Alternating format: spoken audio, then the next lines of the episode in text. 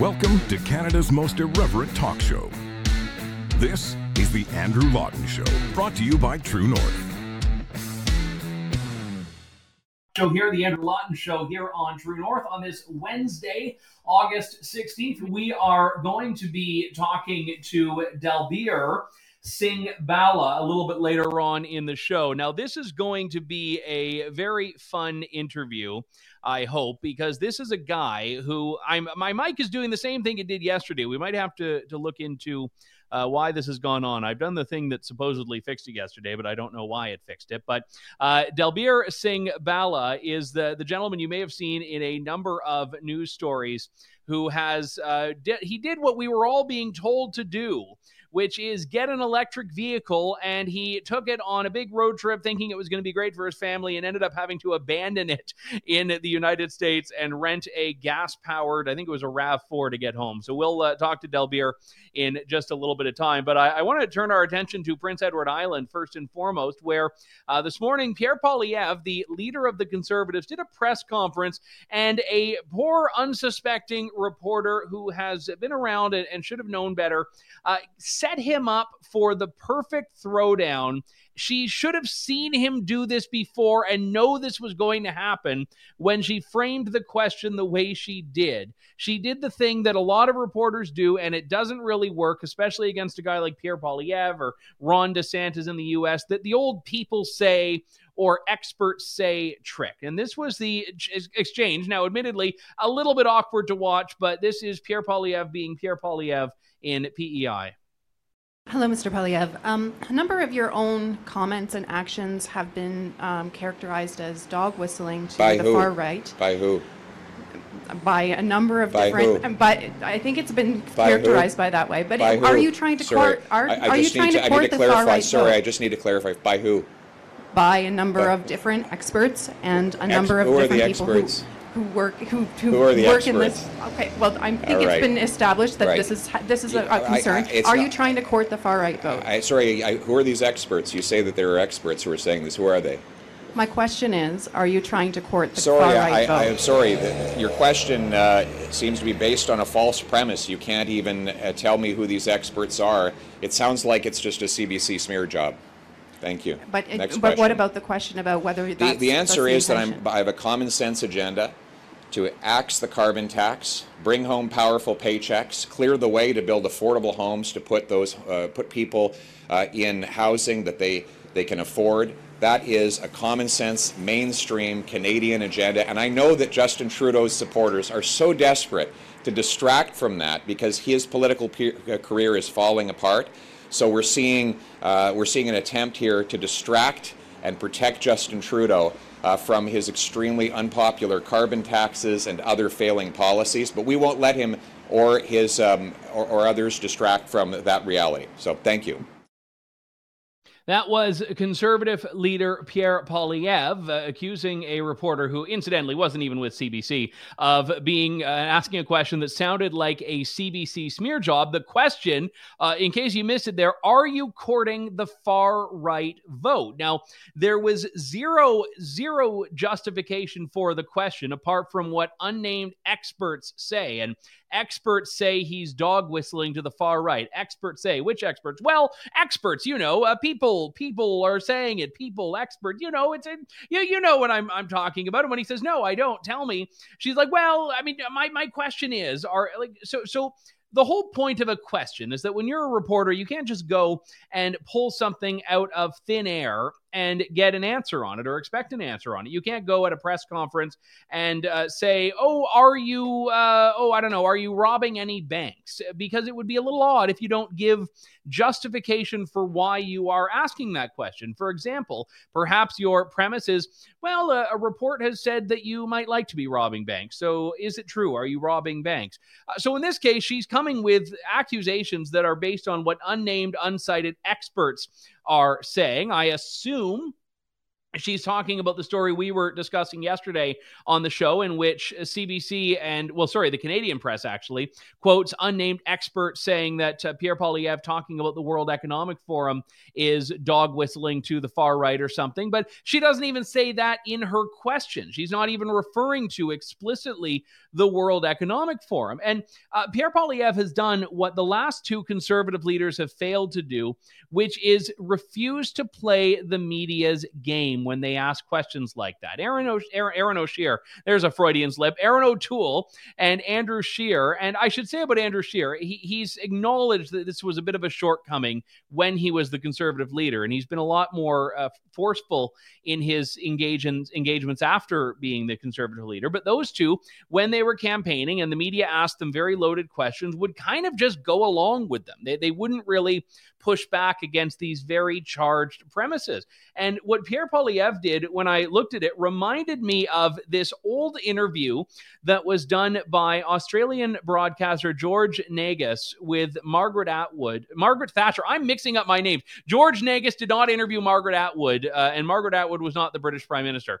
Margaret Thatcher, I would much rather Margaret Thatcher than Margaret Atwood. In fact, I think Margaret Thatcher might have even done a better job at writing The Handmaid's Tale than Margaret Atwood. But uh, George Negus had interviewed Margaret Thatcher in Britain. He had uh, he was from Australia. He had come to the UK and he had just been on assignment in Central America and was sitting down with Margaret Thatcher and having literally just come from the airport was dropping the people in Britain say shtick. And this is how Margaret Thatcher handled it. Why do people stop us in the street almost and tell us that Margaret Thatcher isn't just inflexible, she's not just single-minded. On occasion, she's plain pig-headed and won't be told by Would anyone. you tell me who has stopped you in the street and said that? Ordinary Britons. Where? In conversation. But I thought you've pubs. just come from Belize. Oh, this is not the first time we've been here. Will you tell me who and where and when? Ordinary Britons in restaurants, How in many? cabs. How many? I would say at least one in two.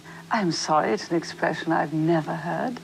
Tell me who has said it to you, when, These, and these are where. people that we meet in passing. But and we of course you obviously raise the question of the, the state of their country with them. And they tell us, yes, we have a tough Prime Minister, but she's a little bit pig-headed. She won't be told by anybody. Isn't this interesting? Even the tone of voice you're using is changing from what you used earlier. That was the Iron Lady, uh, establishing why it is she was so deserving of the name the Iron Lady. And if a reporter is going to do the whole people say thing, they should be prepared to show the receipts. Now, uh, some people have said that Margaret Thatcher was being a little bit unfair there. Well, you know, how is he supposed to know the names of people? And there is some truth to the idea that there can be a, a current that exists in society, and you are asking a question that is accurately reflecting that current. But even so, more often than not, when journalists are doing people say, what they're actually saying is, I think, but I can't just say this and attribute it to myself because I'm supposed to be impartial.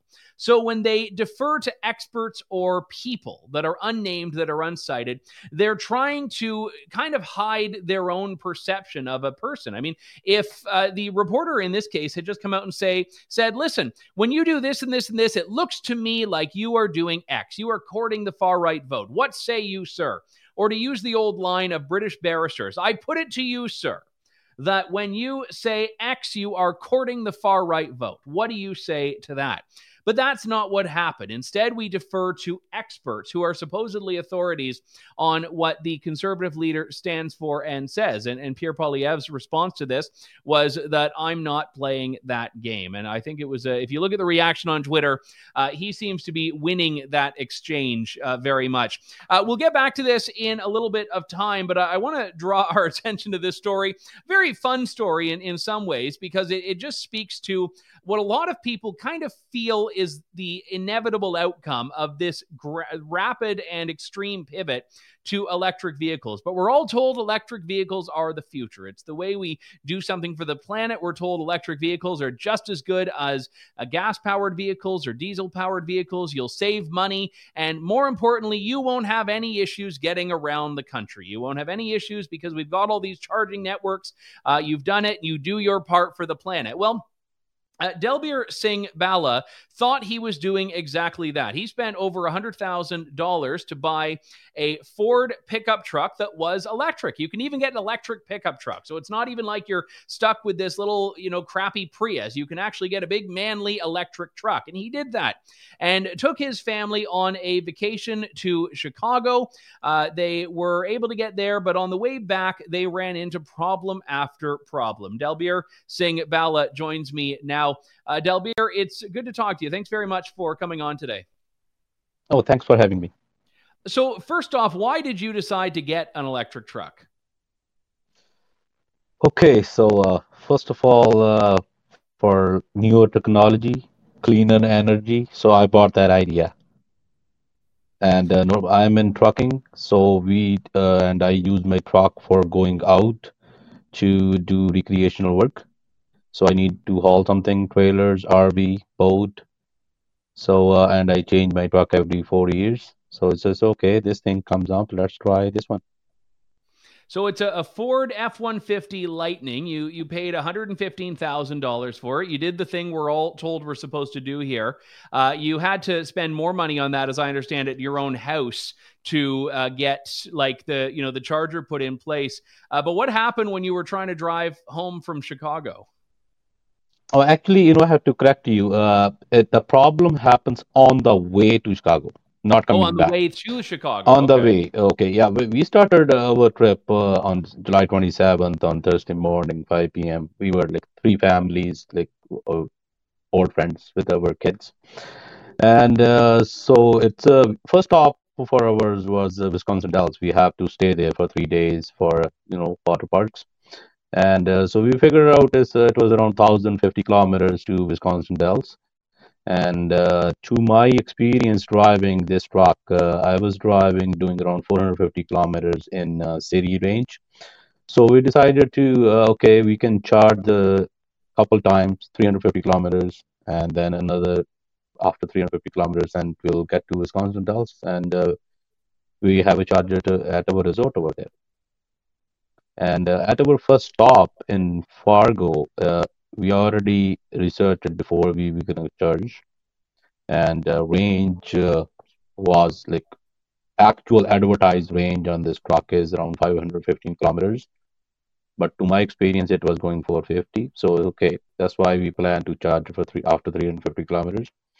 When we got to Fargo, uh, that level three charger, which was available, that was at their West Acres Mall parking lot it took two hours and five minutes to charge it. And uh, more than that, uh, to my surprise, I never expected that it would be that expensive. It took $56 US to charge it.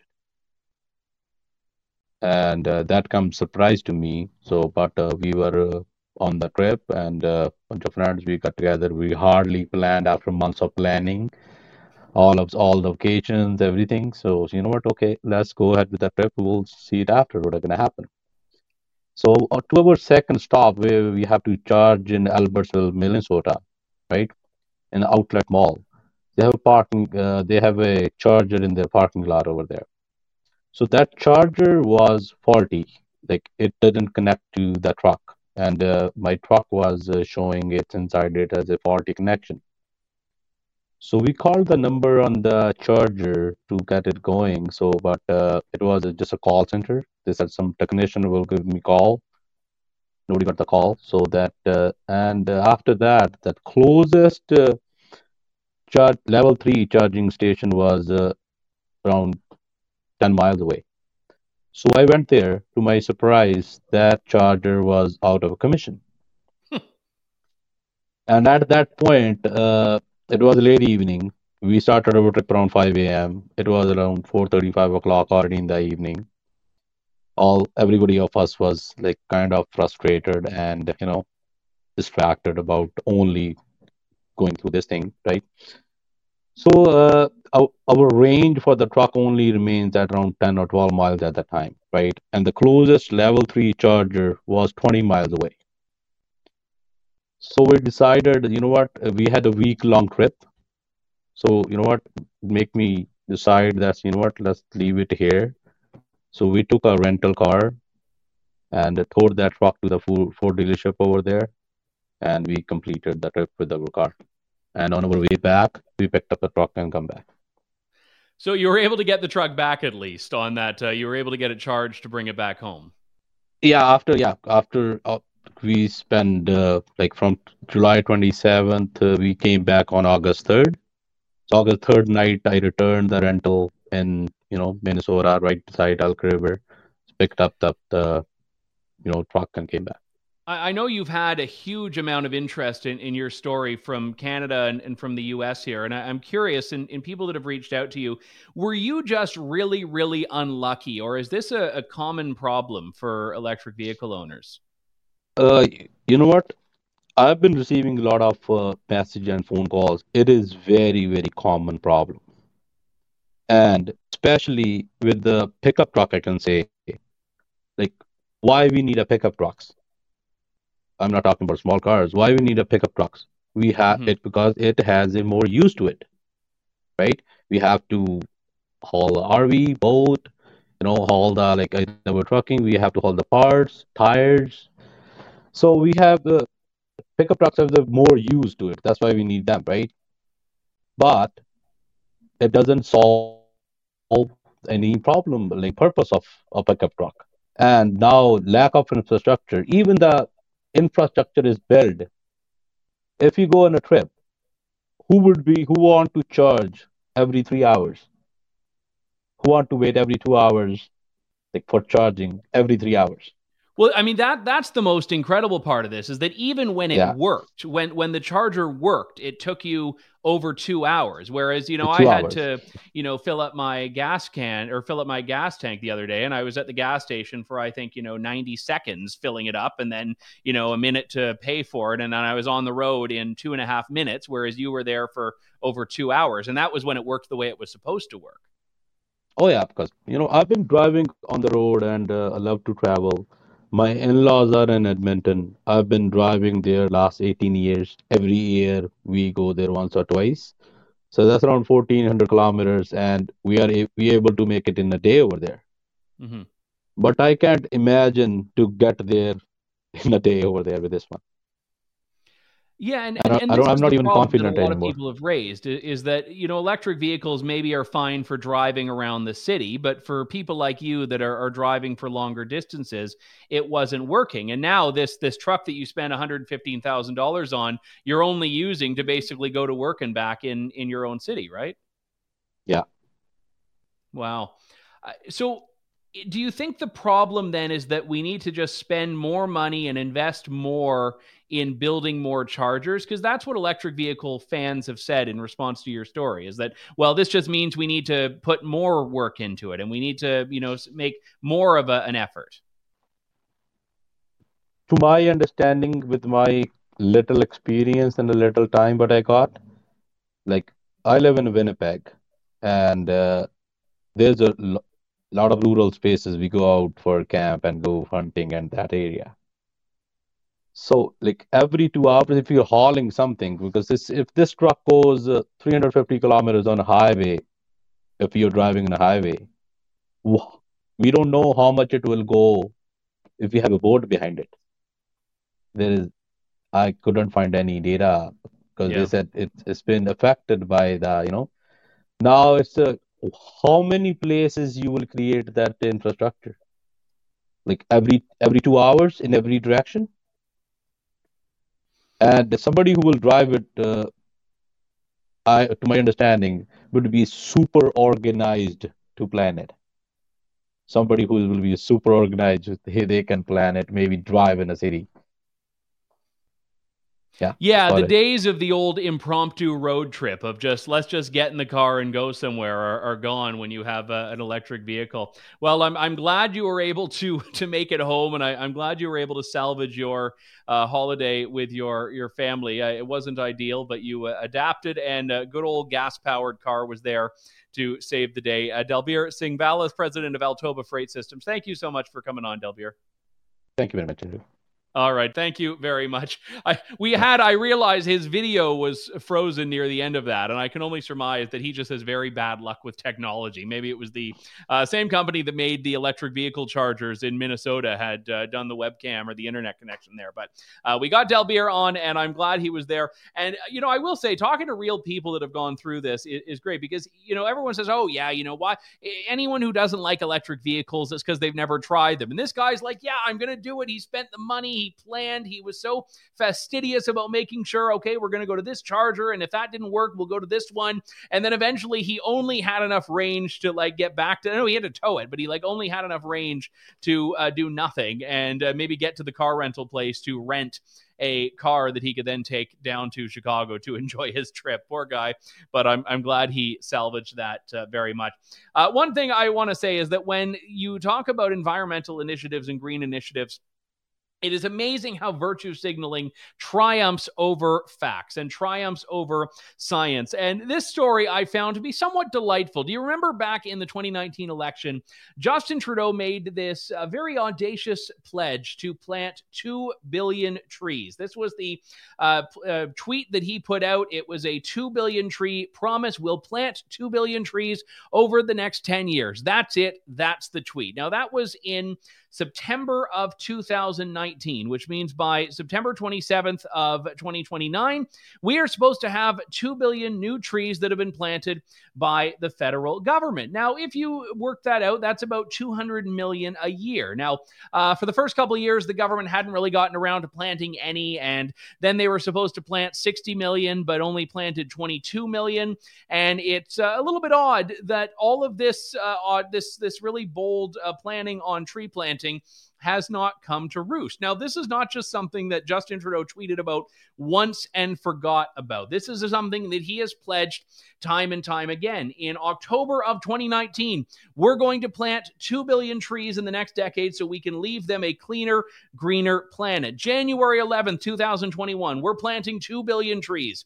April 22nd, 2021, we are banning harmful single use plastics and we're planting 2 billion trees.